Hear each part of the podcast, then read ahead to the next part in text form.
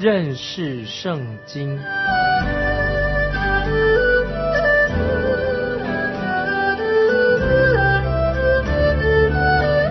认识上帝的话，把上帝的话带到全世界。本节目是由认识圣经机构和环球广播电台联合制作，欢迎收听。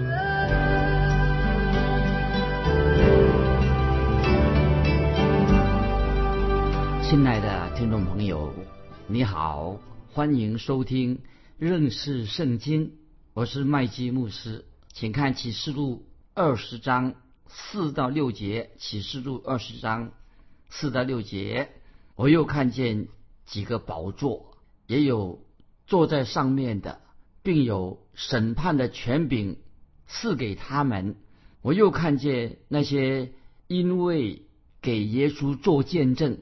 并为神知道被斩者的灵魂和那没有拜过兽与兽像，也没有在恶上和手上受过他印记之人的灵魂，他们都复活了，与基督一同作王一千年。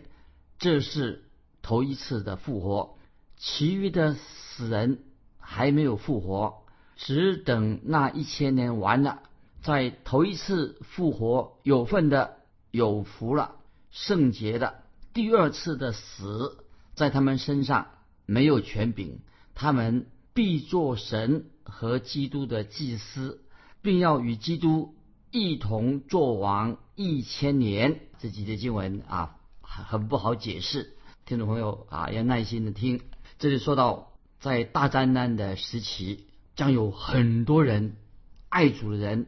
为主耶稣殉道，但是感谢神，他们都将会复活，又和耶稣基督一同作王一千年。千禧年的圣徒，他们曾经用过三年半的苦难换来的一千年的掌权，这样很好吧？对，很划算啊！就是他们曾经为主受苦，大灾难是三年半的苦难，但是他们现在有千年、一千年时间。掌权，但是以往的三年半的严酷、痛苦的日子，现在却在一千年啊，千禧年将会有非常美好的时间，能够与基督一同掌权。这个预言跟圣经当中的其他预言一样的重要啊！现在我要引用彼得后书一章二十节，要提醒我们关于不能够随便乱解释啊，不可以灵异解经，随便解释预言。彼得后书一章二十节这样说：第一要紧的，该知道经上所有的预言，没有可以随私意解说的。这个意思是什么呢？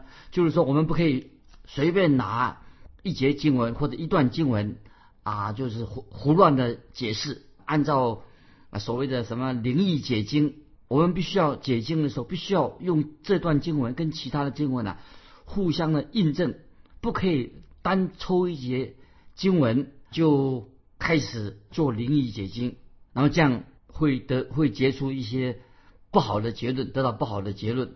意思就是说，我们要按照已经解经的原则，那么我们就不会做出错误的误解圣经的意思。我们继续看啊，启示录这里提到做宝座的这个宝座是什么意思呢？啊，启示录刚才我们读的啊，宝座。记得宝座，我们应该这样解释：宝座就是宝座，为主殉道的，就是为主殉道。提到哪里提到主耶稣啊，那就是主耶稣；提到神的话，那么就是神所说的；提到兽，它就是兽；兽的像，那么就是兽的像；兽的印，就是受的印。他们头上和手上受过印，就是真正受过印。起初提到一千年啊，就是一千年。所以我们原则上。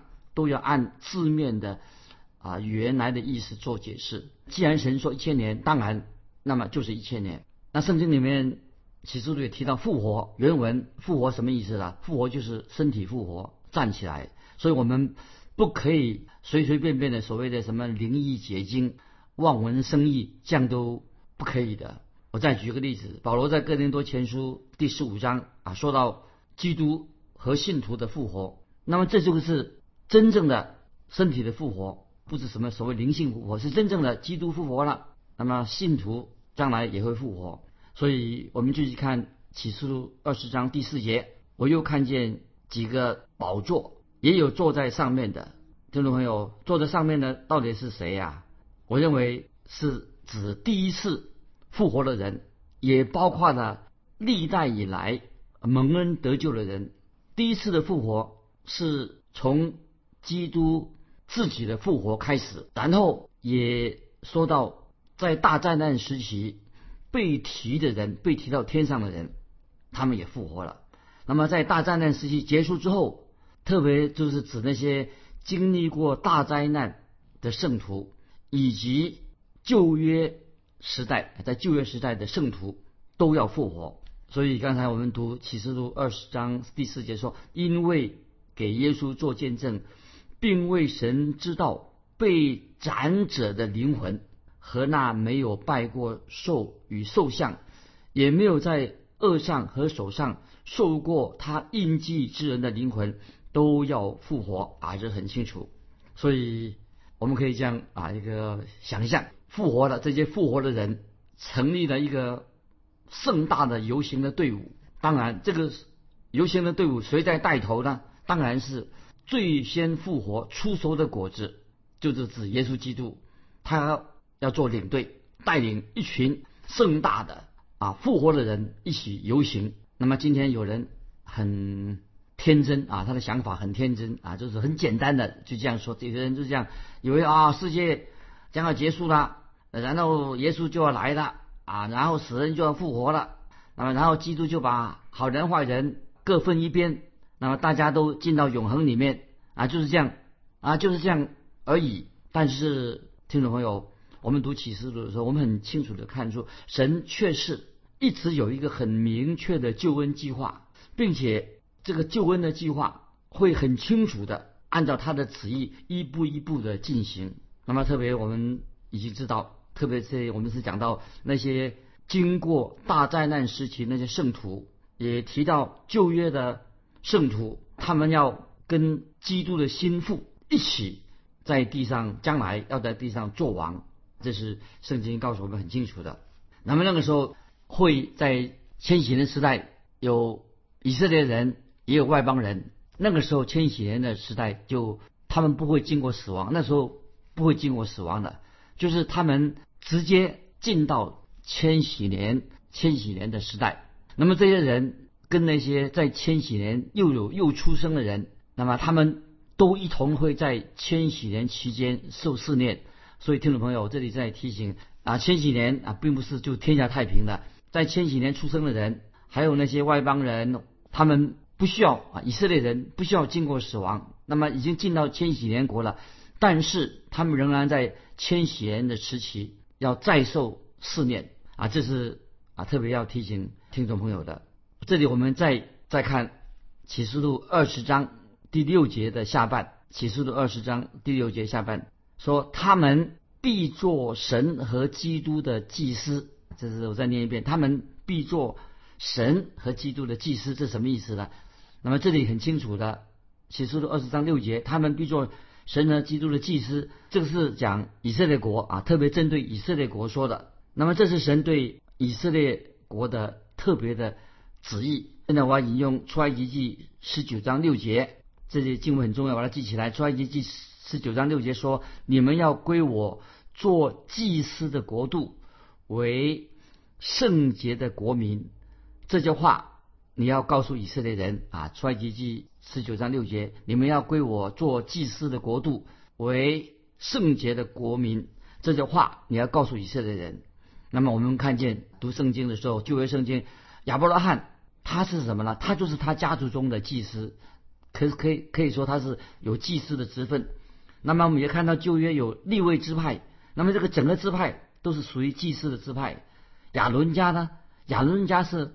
大祭司，他的家族是都是担任大祭司的职分，所以我们看到在地上的国度当中，以色列家以色列人就是成为都要成为神的祭司，所以我们看到圣经特别针对千禧年啊，圣经对于千禧年所说的预言啊，关于千禧年的预言呢，说明了多过其他的时期，在啊说的很清楚关于千禧年的事情。所以千禧年这个国度呢，也是旧约先知所预言的啊。旧约先知所预言什么呢？就是预言千禧年国度的到来。那么今天我们教会当中很少听到关于对先小先知书的教导。其实小先知书旧约圣经里面的小先知书当中的信息，那么当中的教导，其实都是跟千禧年国度要降临的降临临到的迁徙呢国度有密切的关系。但是对于先知书的教导啊，今天教会里面很少。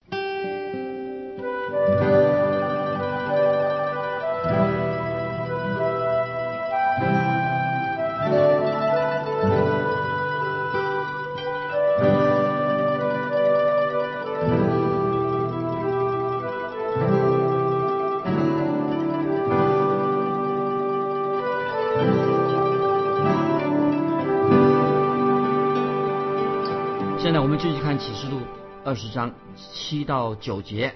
启示录二十章七到九节，那一千年完了，撒旦必从监牢里被释放出来，要迷惑地上四方的列国，就是哥格和马各，叫他们聚集征战。他们的人数多如海沙，他们上来遍满了全地，围住圣徒的营与蒙爱的城，就有火。从天降下，烧灭了他们啊！注意这几节经文啊，也不好解释。那么注意刚才我们所读的启示录二十章七到九节，整本启示录其实是都是针对末日的到来要发生的事情，尤其在启示的最后几章经文。所以我们看二启示录二十章的时候，就讲到撒旦跟那些抵挡神的人，那么他们最后做出。反击啊，背逆啊，就是抵挡神的人以及撒旦的背逆，所以我们可以这样说：千禧年时代，千禧年时代就是试验人在一个理想的国度中做试验，看人那个时候对神有怎么样的回应。所以我们读启示录的时候，二十章就看到，当神一释放撒旦之后，那么我们就看到。发生什么事情呢？因为后来神把撒旦、撒旦释放出来了，就会有一大群经历过神掌权的人啊，就是那那群曾经跟随过基督的人，突然间竟然会转去投靠撒旦。所以当神把撒旦释放出来，哎，他们会竟然去投靠魔鬼撒旦。那么听众朋友，我们要问，那原因在哪里呢？到底为什么他们又本来是已经经过啊基督掌权的人，怎么他们又会？去跟从撒旦呢，那么这里答案是可以这样回答。那么就是千禧年国一开始的时候，很多人进入千禧年，而且很多人也在千禧年有人出生啊，时期有人出生。那么这是可以参考以赛亚书十一章第六节，还有六十五章二十节啊，回去你们可以记下来参考一下。以赛亚书十一章六节，还有六十五章二节。那这段时期可以说是。地球人口爆炸的时期，所以千禧年会人口爆炸。那么，因为千禧年啊，代表那个时候疾病已经消除了啊，人身体很健康，所以孩子很多。神也对罪的咒诅也把它除去了，所以那个时候千禧年时代，大地的物产非常的丰富。但是，人在这种很理想的状况当中，这里我要提出来，在千禧年这样理想的一个状况中，但是。人心还是没有改变啊，人心还没有改变，还是暗中肉体上他们背逆神，并且他们居然又跟从了魔鬼撒旦。那么，所以我们很难想象，也很难明白为什么会发生这样的事情。但是，听众朋友，我认为说，今天也不就是这样的状况吗？今天很多人他不走正路，没有不信神，做一个叛逆的人。所以，我认为撒旦今天。依然在人心，在人心里面呢啊作恶啊，就是诱惑人犯罪。所以在千禧年的时代啊，我们看见啊人仍然人会背逆神。所以这里说明说人心实在是很败坏。就像耶利米书十七章九节所说的，这个经文听众们记起来。耶利米书十七章九节说：“人心比万物都诡诈，坏到极处，谁能识透的？”包括在千禧年那个时代的人。那么今天你我啊，今天我们听众朋友，你我会不会也认识我们自己？我们我们里面记得听众朋友，我们也是败坏的人。我们的老我，我们的旧人，就是不肯顺服神的。所以罗马书八章七节，保罗告诉我们很清楚。罗马书八章七节这样说：原来体贴肉体的，就是与神为仇，因为不服神的律法，也是不能服。所以千禧年时代。虽然基督已经掌权了，但是按按理千禧年时代的人啊，已经进入千禧年的人了，他们应该规规矩矩的顺服神。但是那个时候人人也有人不肯啊顺服基督，而且他们一有机会，他们还想依然想想背逆神。因此那个时候啊，千禧年跟地上的列国一样，再度的被啊撒旦迷惑去。在千禧年，那些人也会啊背逆神。那么接下来我们看啊背逆神的人啊，可以称为可以称为什么呢？称为那个地点有个地点叫什么？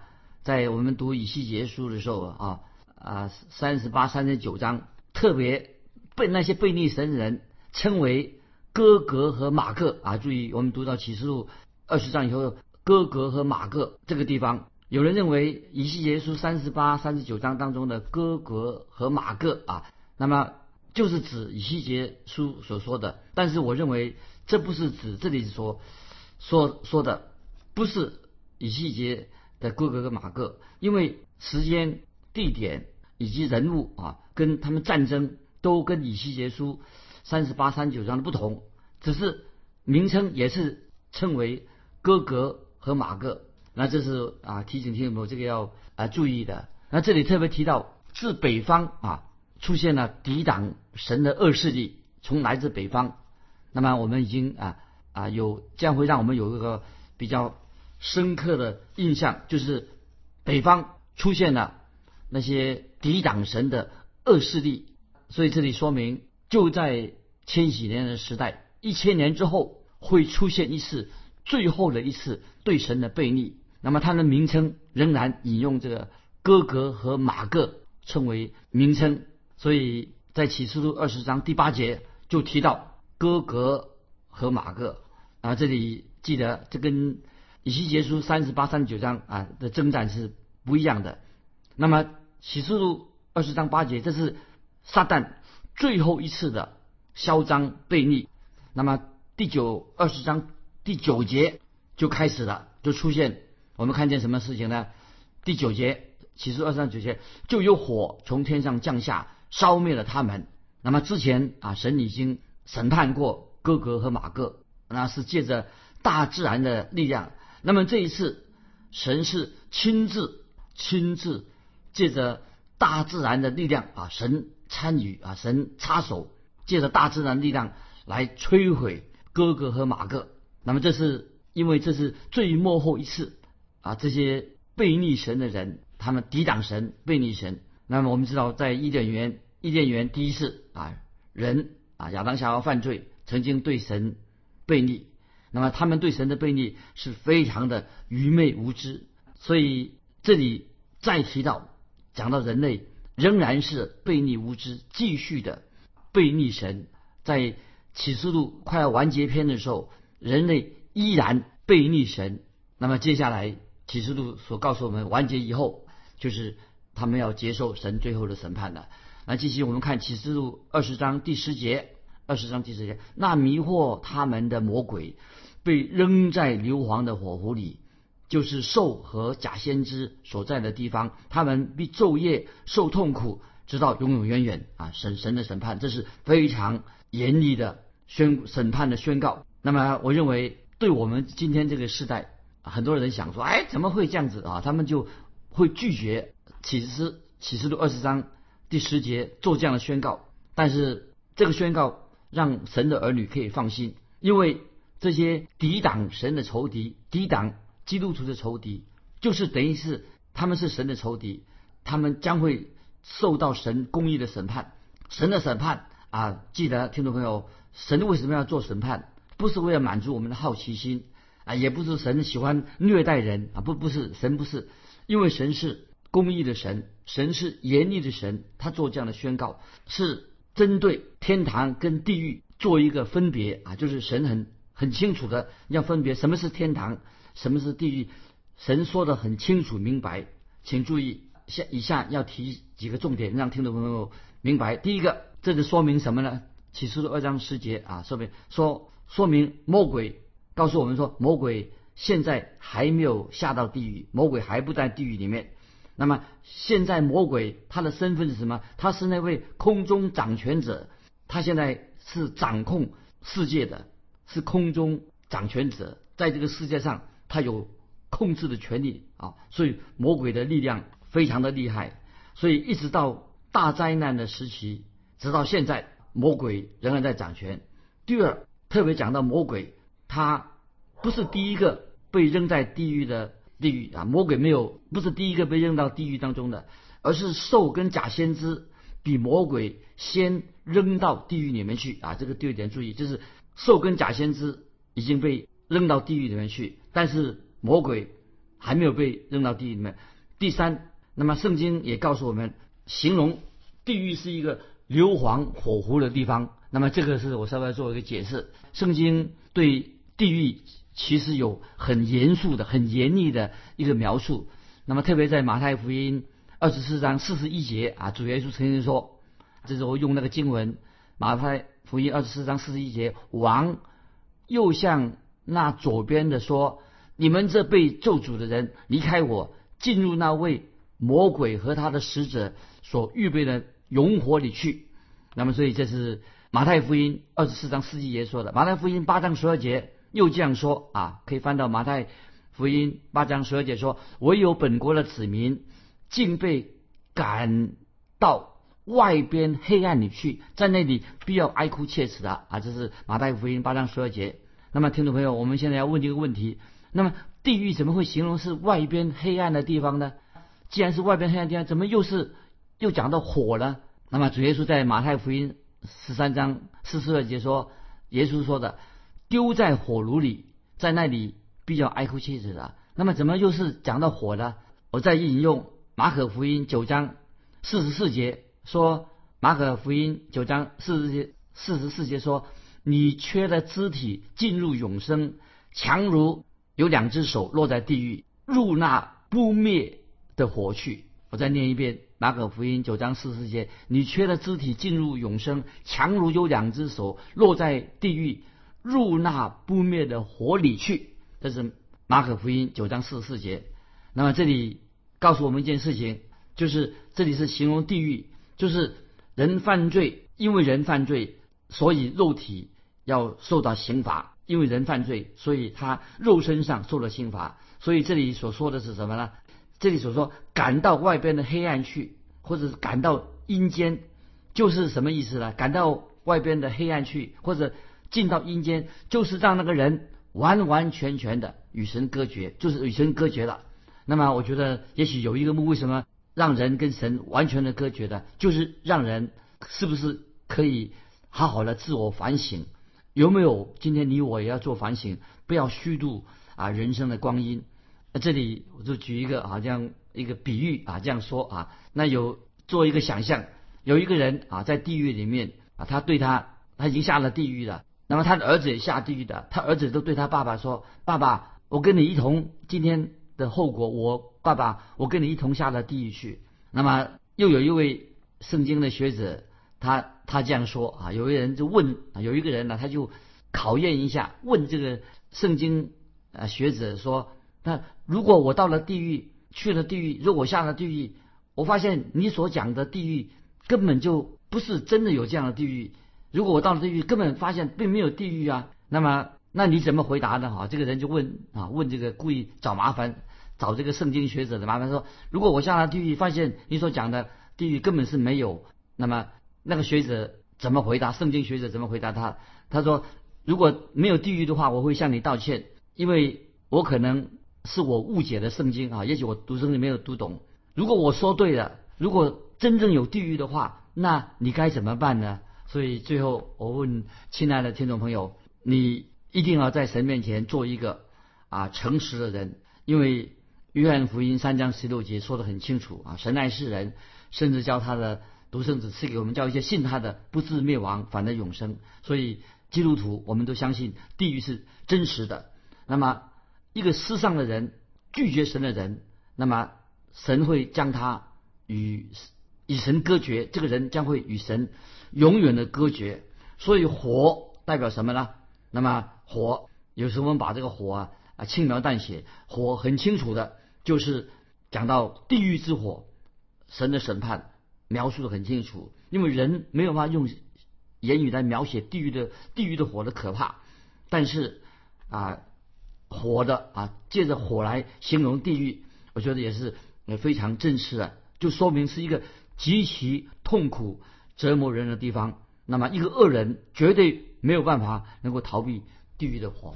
那今天时间的关系，我就分享到这里。最后，请听众朋朋友来信回答一个问题：你认为地狱到底是怎么样一个地方啊？地狱是怎么样一个地方？欢迎听众朋友来信分享。来信可以寄到环球电台认识圣经麦基牧师收。愿神祝福你。我们下次再见。